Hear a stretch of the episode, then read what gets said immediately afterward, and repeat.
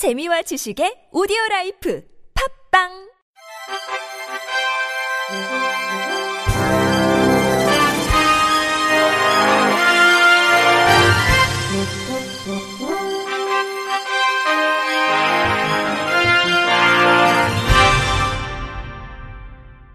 청취자 여러분 안녕하십니까? 2월 15일 수요일 KBRC 뉴스입니다. 자유한국당 경대수 의원은 장애수당 인상을 위한 장애인 복지법 일부 개정 법률안과 부가급여 인상을 위한 장애인 연금법 일부 개정 법률안 등 두 건의 법안을 대표 발의했다고 밝혔습니다. 현재는 장애인의 생활 안정을 위해 수급자 또는 차상위 계층 등 저소득 장애인들에게 통신비, 교통비 등 장애로 인한 추가적 비용을 보전하기 위해 장애수당, 부가급여를 지급하고 있습니다. 그러나 2014년 장애인 실태조사에서 장애로 인한 추가적 비용이 경증장애인 월평균 12만원, 중증장애인 월평균 21만원으로 나타나 사실상 지급받고 있는 2만원에서 8만원으로는 턱없이 부족한 상황입니다. 경리원은 상대적으로 더 어려운 저소득 장애인들의 경제적 부담을 완화시켜 그들의 생활 안정을 도모하고자 법안을 준비했다며 앞으로도 장애인들이 실제로 체감할 수 있는 복지 정책 마련을 위해 더욱 노력하겠다고 말했습니다. 한국지체장애인협회는 어제 충북 청주 그랜드 플라자에서 신년 인사회를 개최해 최근 4년간의 성과를 조명하고 한 해 실천 계획을 다짐했습니다. 이 자리에서 김광환 중앙회장은 우리 협회는 지난해에 30년 역사를 재조명하고 이제 새로운 30년 미래를 향해 새로운 도전을 시작하게 됐다며 정직함과 도덕성을 기반으로 투명하고 깨끗한 지장협을 만들어 장애인 복지를 선진화하고 모두가 행복한 사회를 건설하는데 힘을 모아 전진하자고 말했습니다. 또 전국 지체장애인 지도자들을 환영하기 위해 방문한 고규창 충북 행정부지사는 정의란 다름을 존중하고 배려하는 것이라며 정의로운 충북, 장애인과 비장애인이 차별 없이 행복한 사회를 만들기 위해 노력하겠다고 전했습니다. 이종성 사무총장은 경과보고에서 선거개혁위원회를 통한 투명한 인사 시스템 확립, 상향식 인사관리 개선, 정부 정책 TF에 적극적으로 참여하는 등 정책 기능 강화, 30주년 사업 성공적 추진 등을 주요 성과로 꼽았습니다. 이어진 특강에서 김광환 중앙회장은 2017년 실천 계획으로 장애인 편의시설 설치 기준 적합성 확인 업무 본격화, 장애인 문화체육 지원 방안 체계적 정립, 장애인 정보 지원 및 활용 활성화 등을 선언했습니다. 동계 종목 체험 기회가 적은 전국 장애인들을 대상으로 평창에서 스키 학교가 열리고 있습니다. 대한장애인 체육회가 주최하고 강원도 장애인 체육회가 주관하는 2017 장애인 스키 학교는 지난 13일부터 오는 18일까지 평창 알펜시아 리조트에서 진행됩니다. 장애인 스키 학교는 알파인 스키, 스노보드, 크로스컨트리 등 장애인 동계 종목으로 진행되며 전국에서 53명의 지체, 청각, 시각장애인 및 지도자가 참가했습니다. 이번 프로그램은 쉽게 접하기 어려운 동계 종목을 체험하고 참가자 레벨 테스트를 통해 선발된 인원들을 대상으로 오는 12월 상급자 코스인 신마학교에 참여하기 위해 마련됐습니다. 한 휴대전화 판매 대리점이 지적장애인 부부를 속여 3년 동안 1,800만 원에 달하는 요금이 부과되도록 만들었습니다. 피해를 입은 지적장애 여성의 아버지는 오늘 MBC 라디오 신동호의 시선집중과의 전화통화에서 작년 10월 딸 핸드폰이 끊긴 사실을 알고 통장을 확인하니 딸 부부가 핸드폰이나 태블릿 PC 등을 8대나 소유하고 있음을 알고 깜짝 놀랐다고 말했습니다.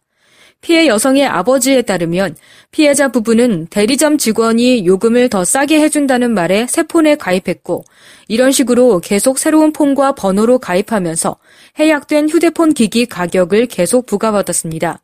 피해자 아버지는 딸이 신청조차 하지 않은 전화번호가 개통돼 지속적으로 요금이 고지서에 청구되고 있는 것을 확인했다며 딸의 신상 정보나 결제 수단을 도용해 누군가 개통을 하고 이 요금 체계로 전화를 썼다고 느꼈다고 주장했습니다.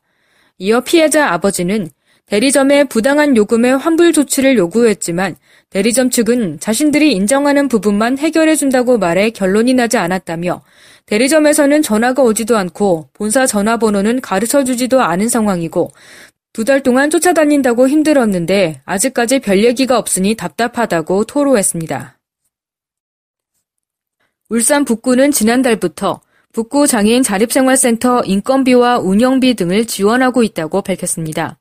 그간 센터장과 상담가 2명만 근무했던 센터에 이번 지원으로 인력이 충원되면서 중증장애인 자립에 더욱 도움을 줄 수 있게 될 전망입니다. 북구 장애인 자립생활센터는 울산장애인 인권포럼이 지난 2013년부터 운영하고 있으며 장애인 인식개선 캠페인, 동료 상담, 자조 모임 운영, 중증장애인 가족 희망여행 나들이 사업 등을 진행해오고 있습니다. 윤여현 센터장은 중증장애인들이 지역사회에서 차별받지 않고 우리 사회의 주체자로 살아갈 수 있는 환경을 만들어가는데 꾸준히 힘을 보탤 것이라고 말했습니다. 지적장애인에게 7년 동안 매월 20만원씩만 주고 자신의 축사에서 강제로 일을 시킨 50대 사업주가 구속됐습니다.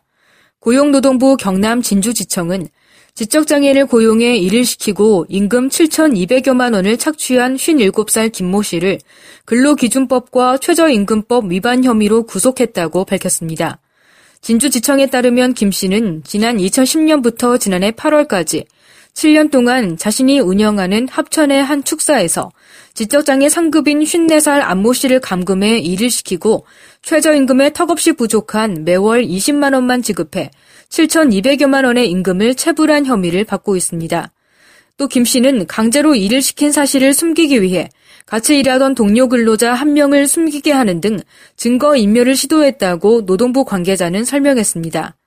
안 씨는 조사 과정에서 7년 전 합천의 한 정미소를 그만둔 후 길에 앉아 있는데 김 씨가 강제로 축사에 데리고 왔다고 말했습니다. 하지만 김 씨는 안 씨가 길에 초췌한 모습으로 앉아 있어서 밥을 주려고 데려왔다며 혐의를 부인하고 있는 것으로 알려졌습니다.